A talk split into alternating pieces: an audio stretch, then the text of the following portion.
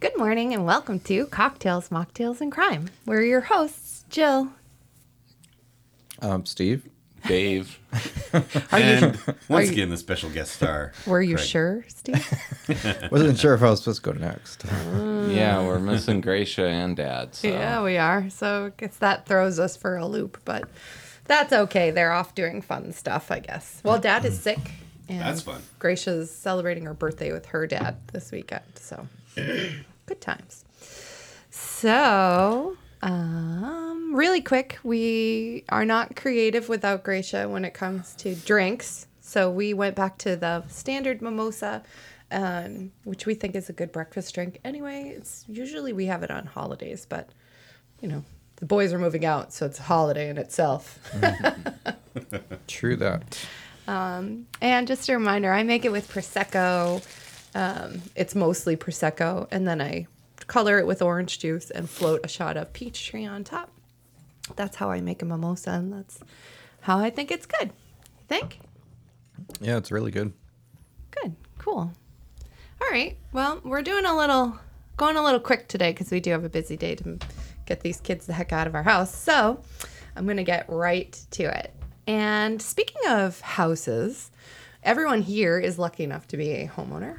So remember how excited you were, like when you bought your first house or your second house? And founded my torture room. Yes, Dave does have a torture room in his house, but imagine that like just go back in time if you if you are a homeowner to think about how exciting it was. You got your your dream house or the house that you love and you finally closed on it.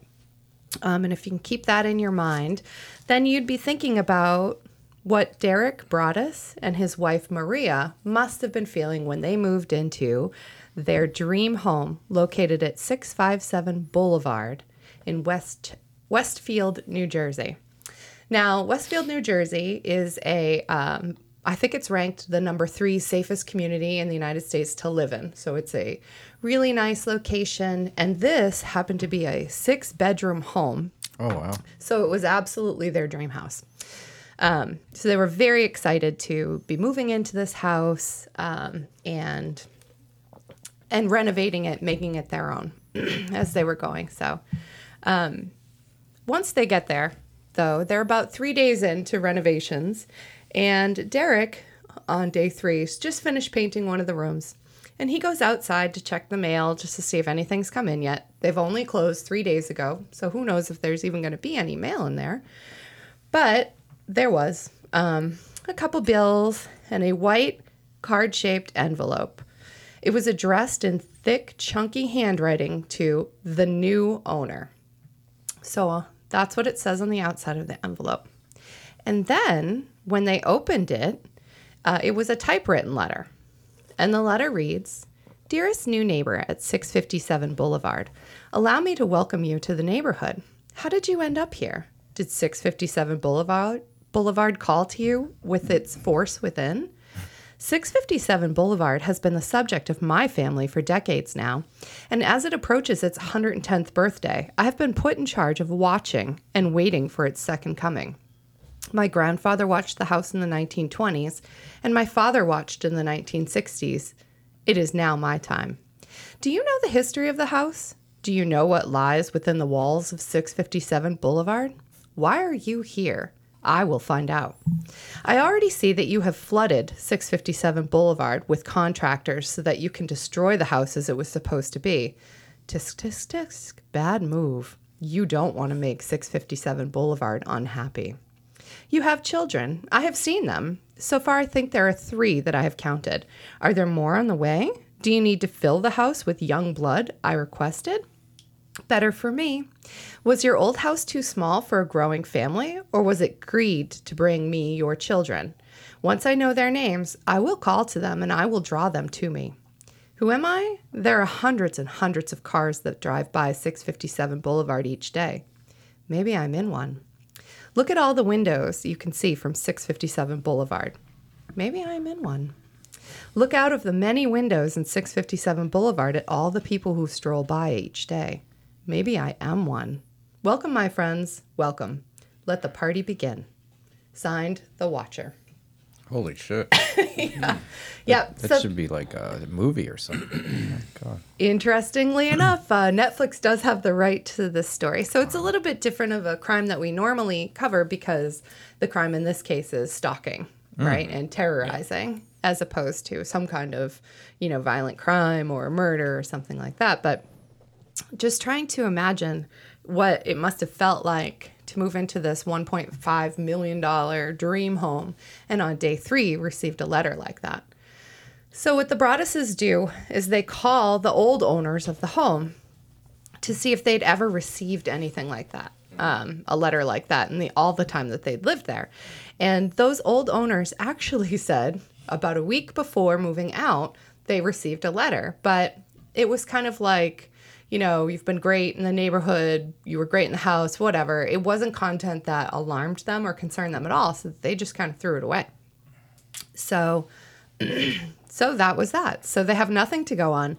They're not sure what's going on and they're not sure how to proceed in their house, right? Because you would be nervous too if you got a letter like that. Did they go to the police?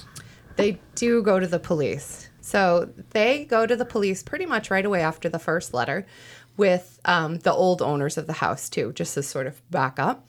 And the police tell them, keep it quiet. Don't let anybody know because if this is one of your neighbors, you know, like we won't be able to catch them if word gets out and they back Yeah. off or what have you. So they're told to keep everything quiet um, and just sort of go about their business. And the police will do random checks on the house or, you know, drive-bys, that kind of thing, um, to monitor it. Since this wasn't mailed through the post office either, it was put in their mailbox with a handwritten envelope. Um, so uh, just to go back about the couple a little bit, Maria was raised in Westfield, so she is from the area. She grew up just a few blocks down. Um, and Derek grew up in Maine. So uh, they moved to Manhattan. Um, he is a senior vice president with a salary that was large enough to afford the uh, $1.3 million home. I misspoke about that. And I only bring this up because it's going to become important when we get to the suspects list of could they have afforded this home on their own um, or was this some kind of scam, right? So, and they were in their 40s, so they were a young couple with three children. Um, and they were pretty excited. So, That's an interesting way to describe people in their 40s. I would consider myself young. Yeah, we might be getting old. Yeah. yeah, I guess so. I guess so. You're right. Um, okay, so after they go, uh, so they decide to stay in the house and to keep working on the renovations because they've just spent all this money on the house, um, and they figure this is either like some kind of weird joke by a neighbor or some kid who's bored. You know, I think the Watcher was like a video game too at the time. So Oh, a movie too. yeah, yeah. So they're like, Or maybe, no. maybe this is just you know bullshit or whatever. Because again, this town that they live in was obviously affluent n- Yeah. neighborhood, but it's the third safest community in all of the United States to live. So you're not expecting crime, you know, or anything like that. Um, so let's go. So a few days later, after the first letter, Maria and Derek go to a barbecue across the street, welcoming them into the community. So, chance to meet the neighbors, to socialize, to bring their kids uh, there. And there was also another homeowner who'd moved in to a different house on the street. So, it was like a little block party to welcome these two new um, people to the area. I, Uh. never, I never got that when I moved in. Damn. Yeah. Yeah, I know. Neither did I. Well, I don't think we did either. Uh, no, what we got was actually the neighbor calling animal control and the police on us. That's right. That's right. Because the dogs barked. So don't feel too rough, Steve. Yeah. Um, yeah. So anyway, so they're at this neighborhood um, block party, and they're nervous to say the least. So Maria uh, recalls this as her her feeling very anxious to like know where her kids were the whole time and stuff like that. And she was worried that people were going to think that they were crazy because, of course, they couldn't say what was going on. But she's like, I feel like I looked like a you know crazy mom, psycho person. Um, and then as they're just going around and they're meeting the people in the neighborhood, you know, they're just trying to find out who their neighbors are in a social way, but also in a could you be the crazy one way, you know? So, so again, um, it probably wasn't their most favorite uh, barbecue ever. But uh, they did get some information about a couple neighbors, and one of them in particular was the Langfords, who lived uh, right next to them. Um, and the Langfords, the mom was there in her 90s, and several of her adult children, all of which were in their 60s, lived with her. The family was weird. Um, that's what the other neighbors said. They weren't at the barbecue, so they were kind of, you know, talking shit. But they said that the family was weird but harmless. Um, and they they learned about one in particular. His name was Michael. He didn't work. He had a beard, and he was kind of like a Boo Radley character. So that's Who's how the Boo? neighborhood described him. Who's Boo Radley? Boo Radley from To Kill a Mockingbird, Oh, okay. like the the I remember that. neighborly guy, right, who knows everything about everyone or floats around and is weird. Okay. That guy. okay.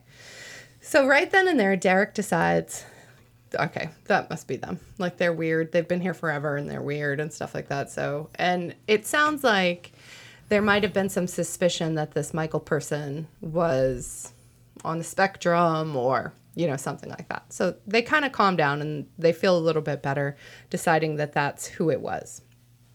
Um, so after a few, a few more weeks go by after the barbecue, there's no evidence um, or nothing like that, and nobody's admitting to doing it, and they haven't told anybody that it's that it's happening. So even though the Broadduses are like, I feel like my kids are being threatened, the police were like, mm, you're probably okay, and the Broadduses start kind of a fight with the police at that point. We're saying, well, probably isn't okay, right? And you as a parent might feel the same way, going like, okay, well, what if somebody does break into my house and steal one of my kids or do something to them? Mm-hmm. Like, you know, you shouldn't drop this, probably isn't okay. And then comes a second letter. letter number two reads Welcome again to your new home at 657 Boulevard. The workers have been busy, and I've been watching you unload carfuls of your personal belongings. The dumpster is a nice touch. Have they found what's in the walls yet? In time they will. I'm pleased to know your names now. Uh, and then it's the names of the children, so I'm not going to repeat them because we've mentioned their Yeah. last names. Um, and the name of the young blood you have brought to me. You certainly say their names often. I saw your daughter with the easel on the porch. Is she the artist in the family? 657 Boulevard is anxious for you to move in. It has been years and years since the young blood ruled the hallways of the house. Have you found all of the secrets it holds yet? Will the young blood play in the basement, or are they too afraid to go down there alone? I would be very afraid if I were there. It is far away from the rest of the house. If you were upstairs, you would never hear them scream. Will they sleep in the attic, or will you all sleep on the second floor? Who has the bedrooms facing the street? I'll know as soon as you move in. It will help me to know who is in which bedroom. Then I can plan better. All of the windows and the doors in 657 Boulevard allow me to watch you and track you as you move through the house. Who am I? I am the watcher and have been in control of 657 Boulevard for the better part of two decades now. The Woods family turned it over to you. It was their time to move on and kindly sold it when I asked them to. I pass by many times a day. 657 Boulevard is my job, my life, my obsession. And now you are too, Braddis family. Welcome to the product of your greed. Greed is what brought the past three families to 657 Boulevard, and now it has brought you to me. Have a happy moving in day. You know I'll be watching. The Watcher. Why didn't they put in a camera? Like to see who was putting things into their mailbox. So they actually do go ahead and install security cameras, but interestingly enough, and one of the things that they're criticized for is it doesn't catch the uh, mailbox. They don't see it. Well, that is kind of. What was the purpose? It's like at their hell? doors and like surrounding their house, but it doesn't get their mailbox. And so I don't know. Like this is kind of a little picture of the house you guys mm-hmm. can see. Oh. Like so I don't know if it's that the mailbox is so far away from that front door that that was why. What year was this? This is 2014. Oh wow. Yeah, so it's. very I mean, recent. this is where you have technology. You don't even need to run wires. If you really wanted to put a camera like in a tree, you could. Um, you know, my neighbor has cameras, so that, and he can actually see not only his house or and they turn on if anybody walks on his property. Um, I mean, and he can see every square inch of his property, and he can actually see onto my property because somebody oh, banged on my door last week and then just ran off. So Nice. yeah, I think it was just a harmless prank, but it's like if that happened again, I'd probably install security cameras so I can see exactly who's coming in. Yeah, we have one in the gym, so that's what we were looking at this morning. Is it's pretty sensitive because if like the sun or headlights drive past, it can turn on and off for motion. But Yep. yeah, it lets us know whenever there's motion in there. and yeah, and it puts everything online. So even if somebody damages the camera, it doesn't matter because the pictures are online and they can be converted to HD content too. So I had I had the same immediate question as you did, Dave. But now that I think about it, if you had a motion camera on the mailbox and cars are going by all the time, it would drive you mental if you had the. Uh, That's true. You every time, but you could certainly, you know, when you see the letter and it came in like yesterday, you can go back and review yesterday. And, y- yeah, and you can have it so it doesn't actually alert you. Like you can set some of them up so you know because raccoons will set them off too. You know, and skunks or whatever, and you know. But, Yeah. So I mean, you know, you can have just your front door alert you, but any other ones they because they don't use up any, which makes it easier. They don't film when there's nothing going on to film, but then they turn on when somebody comes near it. So Yeah, exactly. so my mind is officially blown. Why they would set up cameras and not hit the mailbox? It's just amazing. Yeah, it does just say um, webcams. And Derek said that he became obsessed with his webcams and he would spend nights crouched in the dark watching to see if anybody was watching the house at close range. So it does sound like um, they were a little bit crazy, but they felt like the cops weren't investigating anymore. And now they feel, after letter number two in particular, mm. that their children are being directly threatened. And this person knows their kids' names, which is mm. probably because they took them to the barbecue. But they don't know if it's because they took them to the barbecue or because this person watching them could hear them talk. Um, and I guess that little girl's easel where she was painting was out on this porch, you mm-hmm. know, stuff. So they're like really freaked out, to, to say the least. Creepy ass letter. It is so so creepy. Um, yeah, and so the husband um, Derek even goes as far as making a map of all of the like close proximity neighbors and when they moved in, and does discover that these Langfords were the only ones there since the '60s, and that they have direct sight lines to because they're a neighbor to their house. So I think he he becomes pretty convinced it's this guy, um, but there's not much evidence that way. Well, you could. I mean, because they haven't told anybody yet, right? Mm-hmm. I mean, you could put up like a really tall fence in between to kind of, you know, see if you can provoke something and basically let them know, hey, I know who you are.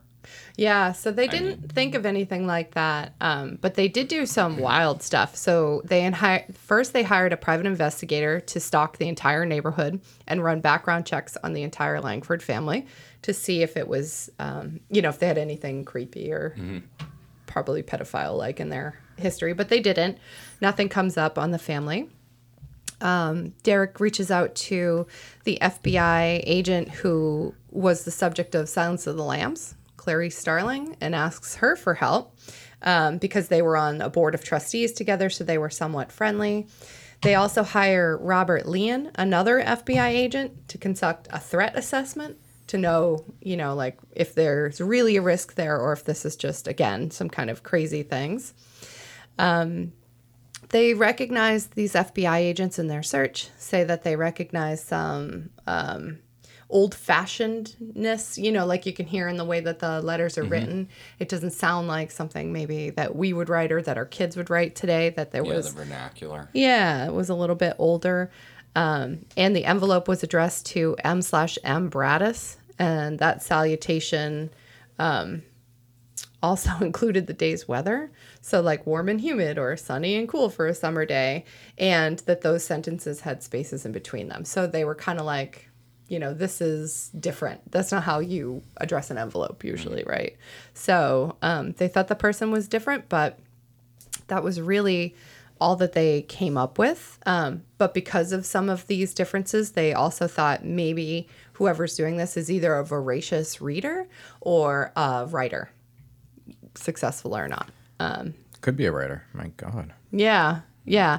And I'm wondering if, like Steve, you brought it up, there was a movie called The Watcher starring Mm. Keanu Reeves, who was a serial killer, I guess, stalking some victims, trying to get them to I didn't catch even him. know it was. Yeah, no, I guess it was. So, so yeah, so they think, you know, like, could this writer be inspired by, you know, that movie or something like that? Is it a writer? Is it just a reader? You know, who is it? What could it be? So um, they also concluded that they didn't think it was likely for the walker, the sorry, the watcher to do anything to the kids. Um, but the letters had enough typos and errors that kind of made them worry that there was some kind of like, you know, craziness going on too in the background. And so that they were a little little concerned. Um, one thing that they pointed out was as a mistake was that the first letter was dated Tuesday, June 4th, but June 4th was a Wednesday. So like that was kind of a big big error. Um, and they also felt there was seething anger directed at wealthy people in particular. And so if you had been moved if you had moved into the house as the Langfords in like the 60s, you probably were not as wealthy as somebody who just bought a house for 1.3 million, you know, and is moving in. So they felt like there was all all those things um, going on. So after this um, goes on, they uh, the FBI people recommend trying to find out who former housekeepers were, um, just to see if maybe like it because they didn't like rich people, maybe it was somebody who was like a caretaker in the house. Yeah. Um, you know, and that that that was a what was maybe causing it. So um, there's all this stuff going on, and they can't really get the police to do anything. So they're hiring their own FBI, and um, the Broadduses decide that what they're going to do is send a letter to the Langfords announcing plans to rip down the house, hoping that if the watcher is there, they'll freak out and then they'll know. um, but there's no response whatsoever. The detectives in the town finally bring in Michael Langford for an interview, but they get absolutely nowhere. They actually end up bringing him in twice during this period of time, but nothing comes up. And his sister, Abby, accuses the police of harassing their family. Um, so like they're they're all kind of stumped, right? They're not supposed to be saying what's going on, but they're getting all these letters. So they're bringing in their you know their neighbors, and their neighbors are starting to feel harassed, and it's just like a really tense situation for two neighbors um, going through it. And obviously, the family is also, you know, going through total stress. Um, they're really like freaking out, you know, they feel overwhelmed and all of these things. So they decide not to move in, basically. Um, so they've done all this construction work and they don't feel it's safe for their kids. So they've invested more than $100,000, by the way, in updates to the house at this point. bravo. Yeah, but they're going to walk away or they're going to decide not to move in. And that's when letter three comes. So, letter three says, Where have you gone to? 657 Boulevard is missing you. Are you one of those Hoboken transplants who are ruining Westfield? The house is crying from all of the pain it's going through. You have changed it and made it so fancy. You are stealing its history. It cries for the past and what used to be in the time when I roamed its halls. The 1960s were a good time for 657 Boulevard when I ran from room to room, imagining the life with the rich occupants there. The house was full of life and young blood. Then it got so old, and so did my father. But he kept watching until the day he died, and now I watch and I wait for the day when the young blood will be mine again. 657 Boulevard is turning on me. It is coming after me, and I don't understand why. What spell did you cast on it? It used to be my friend, and now it is my enemy. I am in charge of 657 Boulevard. It is not in charge of me. I will fend off its bad things and wait for it to become good again. It will not punish me. I will rise again. I will be patient and wait for this to pass and for you to bring the young blood back to me. 657 Boulevard needs young blood. It needs you. Come back. Let the young blood play again like I once did. Let the young blood sleep in 657 Boulevard. Stop changing it and leave it alone. The Watcher. So it sounds like he was a friend of somebody who lived there. Yeah, or like if uh, a maid and their child, maybe they brought the kid to work when they were cleaning the house or something. Because this was always a large house, it's six bedrooms, so probably was always somewhat for wealthy people. But yeah, so they're in this completely creepy, crazy situation. They're feeling like they can't get the um, police to help them at all. And they've decided that they're definitely not moving in. Um, And in all of their, you know, investigation of the neighborhood and all their neighbors, they did determine there were two, you know, sex offenders, registered sex offenders in the area. But I don't think that they think that these people don't ever come forward as a, you know, as a suspect or anything like that. Um, so, um, wait a minute. Okay, so there was also a couple that lived behind the Broaddus's house, um, and they kept a pair of lawn chairs out in the yard, basically. And the one of the painters or the contractors doing work felt like the lawn chairs were like way too close to the property line. Like this is weird because you can see kind of in this picture, it's a not like you know on top of each other kind of partner area. And um, this painter gentleman whose name is Bill Woodward he basically says one day i was looking out the window and i saw this older guy sitting in one of the chairs. He wasn't facing his house. He was facing the broadduses so like it's like this creepy weird neighborhood and everybody's starting to get creeped out. And it could be that um you know at this point in time you're all creeped out because you know this is all going on and you're just like suspicious of everyone and everything. Like that could have just been somebody I don't want to say sunbathing because I don't know if old guys do that, but you know, like sitting out in your yard, right, facing away from the sun or something like that. Um, so anyway, we get to the end of 2014 um, with no no investigation tells them who's doing it. Um, they have no no digital trail. There's no fingerprints. There's no way to place someone at the scene of the of a crime because there really isn't a crime here. Um, and they felt like you know these letters could be could be coming in from anywhere. So basically the cops are going to keep an eye on the house, but that's about it. And there's not much they can do. Um, some of the renovations, including a new alarm system, got finished. Um, but still, the Broadduses were like, th- they just couldn't, they felt like they would never let their kids outside. You know, they could never do anything. So um, they decide, again, they decide not to move in. Um, so what they they do a couple things. So the first thing that they do is they propose that this very large house really be taken down and that they build two different houses on the site. They felt that, you know, it's a large enough yard and this would make them feel comfortable. But the way that the houses would be split and the new houses would be drawn up and built, it was um, like the HOA had like rules about how big the house had to be and they were three feet over with these new specs. And so it goes to the neighborhood planning board and stuff like that and they reject it. So they basically say you can't rip this house down um, and build two new houses or anything like that because we're not going to sign off on it. So the Broadduses get pissed right? Because they're like oh, fuck you know like people are harassing us and there's nothing we can do about it we don't know what to do.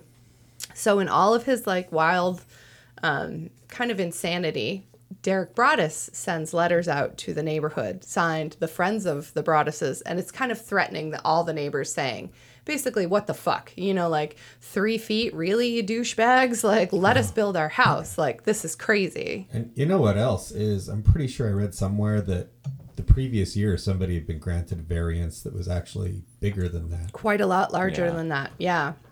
So now they feel like it's like the whole neighborhood's at them or Yeah. coming after them because, again, like Craig said, there was a variance granted of, I think it was like 15 feet. Like it was a lot. And this is just three feet. And the community knocks it down. But it is a mistake for Derek to send out letters that are threatening mm. Yeah. you know, to the neighbors and sign them the friends of the Broadduses. It's a mistake for a couple reasons. One, it's just not the right thing to do. But two, it suddenly changes the suspect list too. And it adds the Broadduses on as suspects of Sure. the watcher yeah, they're- altogether. This is a hoax. Yeah, exactly. So then they start saying, well, maybe this is a hoax so that because they got in over their head financially and, you know, they need a way out. But again, hmm. they had money. They had a lot of money. So it doesn't seem like like that could be it. Um, but yeah, so Sounds so like they're doubling down. Why not just cut their losses and just leave? yeah. Or put it up for sale. That's what I mean. Yeah. So they decide to try to sell the house about six months later. They initially list it for a lot more than they paid um, to reflect all of the renovations. Because remember, they did about $100,000 in renovations at that time. Um, but there were a lot of rumors about why the house sat empty and like they were getting feedback like people loved the house but there were so many ubs- unsubstantiated rumors flying around about a sexual predator in the area or something like that right? Because people talk small town talk um, so they're not they're not able to sell the house at least at more than what they paid for it. Um, so they were trying to um, like be upfront too with people who might have been interested in buying their house so that it couldn't come back on them either so they really had no choice but it comes to with the stalker. yeah exactly they have no no choice. A really nice neighbor yeah who likes to. a really nice neighbor who will keep an eye on your kids for you Yeah. So um so they do eventually get several bids on the house, but they were like so far below asking price that the Broadduses were like, "What the fuck? You know, we paid 1.3, we invested 100k into it. Like we can't afford to take, you know, these really low ball bids." And they weren't really ready to do that um, at that time. So they did lower the price a little, but they they still didn't didn't end up selling the house. Um, so Derek and Maria were like, okay, you know, what should we do? So they sue the own the owners that they bought the house from. That was the next action that they took for damages, basically for saying that they didn't disclose the fact that they had received a letter about a week before. And these old owners were like really nice people. They were retired scientists. Um, they did say that they remembered the letter, but there wasn't anything threatening, and it was the only one they'd gotten in the entire time they'd lived there. So they they said that they never felt watched. Um, and obviously the lawsuit gets thrown out, right? Because it's kind of bullshit. But then the Woods, who were the former owners, they they come on and they they try to help, you know, because they said that this house was they never even locked their doors. They're like, this is such a safe neighborhood. We always felt great there. Um, but they they do sign on to the Broadduses to to try to help them search and figure out who could possibly be doing this. Um, so It'd be funny if it was one of their kids. that would be uh, quite funny. So, but uh, I think their kids were too young for that. You know, Like, like they really didn't want to move. This is their way of not moving. exactly.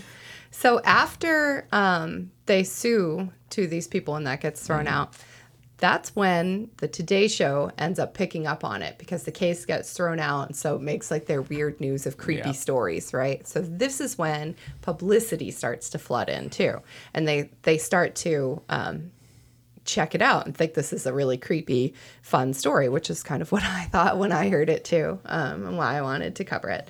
And the story goes viral. News trucks get camped out all over this quiet neighborhood street. Uh, local reporter sets up a lawn chair to conduct his own watch. Um, the Broadduses get more than 300 media requests, um, but they don't speak publicly about it, and they do not allow their children to be interviewed or videoed or anything like that. Um, they really try to locate, uh, sorry, lower the intense lens on them, basically, and they decide to move out of Westfield altogether because remember they had another house there. Um, they move into a family friend's beach house and um, they try to find peace, which is eludes them for quite a while for a number of reasons, but that's kind of what they do. Um, they have to explain to their kids. They talk about how they explain to their kids like why they can't move into their new house and all those things. And so these poor, this poor couple is just like crazy. Um, so they basically rent out their house. And so in the rental, they have this one couple sign a uh, four year lease or something like that, some long term lease. But they say if you get another letter, we'll let you out of the lease. So they find somebody who's willing to like roll the dice, I guess, with their own safety um, and move into the house. So then that comes the next letter. So, letter number four Violent winds and bitter cold. To the vile and spiteful Derek and his wench of a wife, Maria. You wonder who the watcher is? Turn around, idiots. Maybe you even spoke to me, one of the so-called neighbors who has no idea the watcher who, who the watcher could be. Or maybe you do know and you are too scared to tell anyone. Good move. I walked by the news trucks when they took over my neighborhood and mocked me. I watched you. I watched as you watched from the dark house in an attempt to find me. Telescopes and binoculars are wonderful inventions. 657 Boulevard survived your attempted assault and stood strong with its army of supporters barricading its gates. My soldiers of 657 Boulevard followed my orders to a T. They carried out their mission and saved the soul of 657 Boulevard with my orders. All hail the Watcher. Maybe a car accident. Maybe a fire. Maybe something as simple as a mild illness that never seems to go away but makes you feel sick day after day after day after day after day. Maybe the mysterious death of a pet. Loved ones suddenly die. Planes and cars and bicycles crash. Bones break. No signature that time. So that's the end of that letter that he writes them. So that's the fourth letter. So obviously the renters are like, fuck this shit. Yeah. and they move out, um, leaving these poor people again with this huge financial debt, with no one that they can sell the house to. They can't um, knock it down and rebuild it. The community prevented that from happening. Um, and they can't figure out who this guy was. So for a while, they're they're really focused on this this one group of people, the Langfords. Um, but the police do call in one other suspect, which was a 20 year, 21 year old kid um, who was like a video game player. And um, they think it might be him because they see him parked outside the house, kind of watching it for a little while. And he plays a game called The Watcher. So they're like, oh, must be this guy. We'll bring him in. Um, but he's smarter than they are because they don't have enough evidence for the kid to go in. So he never shows up for his interview or anything like that. So to this day, it could be him, um, but they don't really know. And the um, they call in the gr- the guy's girlfriend, and she's like, "Yeah, maybe, maybe it could have been him." But that's as far as they ever get um, with that particular guy. So the third set of, or we kind of already talked about how the Broadduses themselves become suspects. And the idea is that, you know, they bought the house and then had immediate buyer's remorse. And so they needed a way to get out of it. And so they thought that this creepy letter writing thing, according to people, um, would be take off in the press and get them like a show deal and all of that stuff.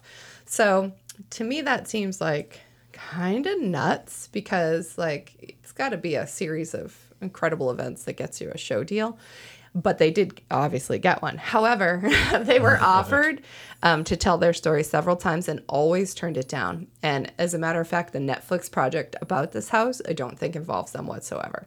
So they never wanted to take any money for this or sell the rights to a movie deal or anything like that. Um, that was never seems like never what they were into to begin with. Yeah, that just seems like somebody wants to point the finger at them and desperately reaches out to find something that's not completely ludicrous as an hmm. explanation and falls short because that just sounds completely stupid.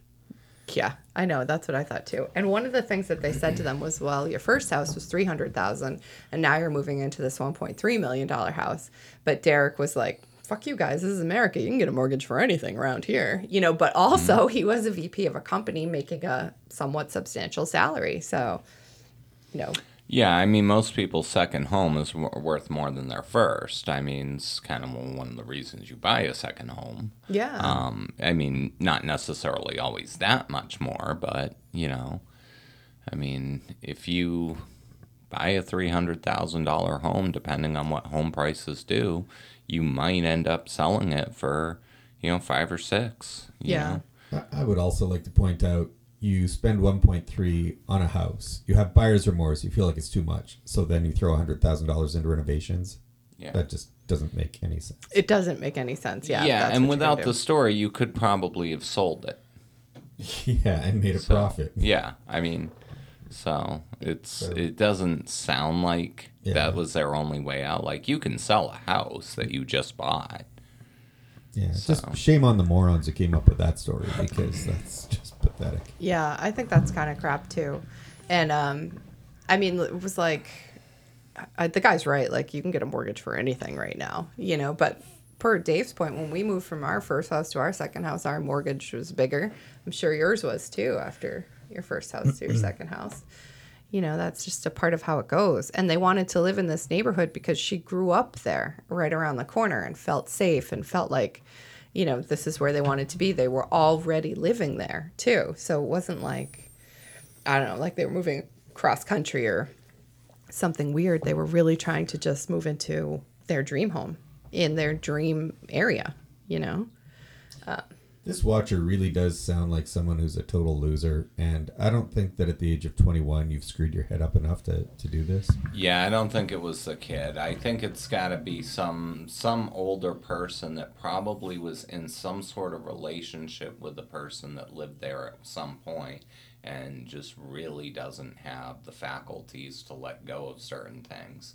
Cuz his talking about being in the house, like I doubt he would bring that up if he actually lived there because you can find out the names of anybody who's lived in your house, even if they were a child. I mean, if I wanted to research my house, which has been around since the 1800s, I could find the names of the kids. Um, that's not hard. You know, you could find out who lives somewhere. Yeah. So it's got to be somebody who visited the house. Yeah, you would think. So, something. did they ever check behind the walls? Um, I think that in part of their construction they did, but there was nothing there. Yeah. You know, like you'd think maybe there was like a dead body, or, Could be schizophrenia too. Mm-hmm. which is part of why they thought maybe it was that Michael Langdon, because like I said, they thought he was somehow on the spectrum, but he could have been schizophrenic. Um, Yeah. But they couldn't prove that. Yeah, I mean, because it's it's very obsessive behavior, the borderline personality disorder. You might see that too. you Yeah. know. And if you have those things, you might have trouble get, holding a job, Yeah, exactly. especially if you're not being treated. Yeah. So, So they never found out who it was. No. And so what ends up happening to the Broadduses is they have to borrow money from friends to buy another house. Um, and because they don't have any money, and they do it under an LLC to keep their new home location private, so that you know if this watcher was obsessed with their family, not necessarily the house, that you know they couldn't find them. So the Broadduses have done that. They do have a tenant in the house now who lives there, um, but you know they're basically going to end up going bankrupt over this because the rent that they're collecting apparently doesn't cover the mortgage even. Um, but they obviously they they don't really have any choice. However, since that fourth letter, which was filled with like anger and you know calling the the Maria like a wench and all that, there's not been another letter since either. So as wildly as it starts, it completely ends.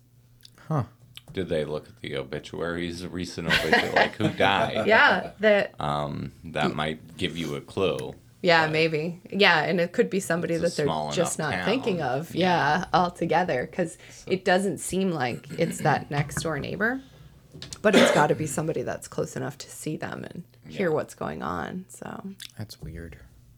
super weird. But I kind of liked the story because I thought it was a little fun, a little bit more supernatural.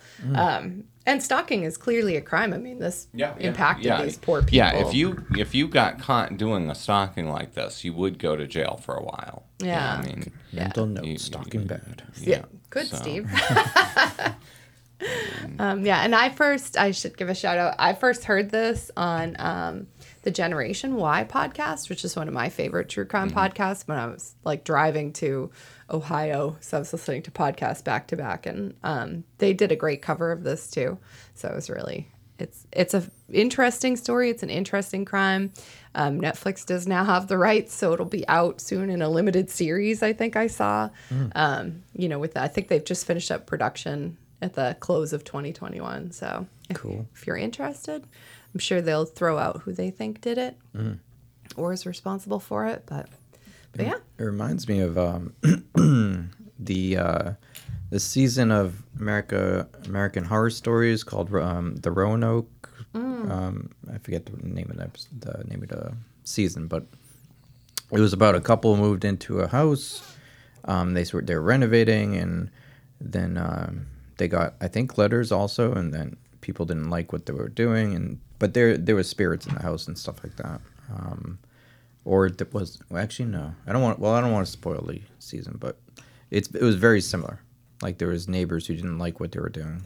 Oh, yeah. Uh, it's a fairly standard supernatural story that you know if you buy an older house and you move in and you Yeah, start sure. to renovate, that the spirits of the house will come forward. That's very common in ghost story and supernatural lore, which is part of why I also liked it because I like those kind of stories. They're fun, Yeah. That would sound crazy to me, except we looked at that house in Lowell that I'm sure was haunted. positive. Yeah. I had nightmares for like a week. There was a house in Gardner that we went when we were looking for a house. It had like this huge beast. It was like this has to be like a mafia house because it had this bee oven, um, beehive oven that you could put like ten bodies into it. I mean the thing, and it was right as you walked into the house. You'd be in the kitchen and there's this enormous oven there. I'm like. And then the re- realtor's like, "Do you guys want to go look upstairs?" I'm like, "No, not at all." We'd rather buy a house with a torture chamber in the basement. Yes. Yeah. Torture chamber, S and M rooms, those are okay. Yeah. In fact, you should put them like you know right on the have the real estate agent. This is their B and D is. Exactly. So right. that's why you got the freezer. That's exactly what I was thinking. I thought it was strange that it was going into the torture room. I'm not going to ask any more questions. All right. Anyway, well, I hope you guys enjoyed a little bit of a lighter crime story today. A little bit fun. Um, well, fun for me, not fun for these poor Broaddus people. yeah, and they ended up selling that for nine fifty nine. Did they end up I selling looked- it? My yeah, last notes were. Um, I guess I didn't get that whole thing, but thank you. So you Zillowed it, because I, I didn't get that they'd sold it.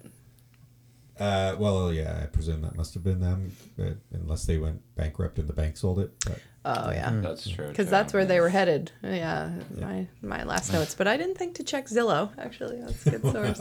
it's a shame we'll never find out who it was. I know. well, the letter stopped. Maybe it's the new owners. Let me cast aspersions for no good reason. No, that doesn't seem right either because they did try to sell it during the Oh, during the time, yeah. right? Yeah. But they couldn't get. They didn't want to lose that much money on it. But then, They only wanted to lose a half million. can you imagine? No. Hmm. My brain would be totally broken if I went through that. Yeah, I know. But what choice do they have? Hmm. So, all right. Well, tune in next time. I think Dad's eventually going to do his story that we keep talking about, but I guess we have no idea. So. We're not. So next month, who knows? next month, who knows? All right. Fun talking to you. Bye. Peace out. Bye. Thank you for listening to us on this episode of Cocktails, Mocktails, and Crime. Be sure to subscribe in your favorite app so you don't miss an episode. You can also send us an email to cocktailsmocktailsandcrime at gmail.com. Or follow us on Facebook or Instagram at Cocktails, Mocktails, and Crime. Or Twitter at CMCrime1. See you all next week.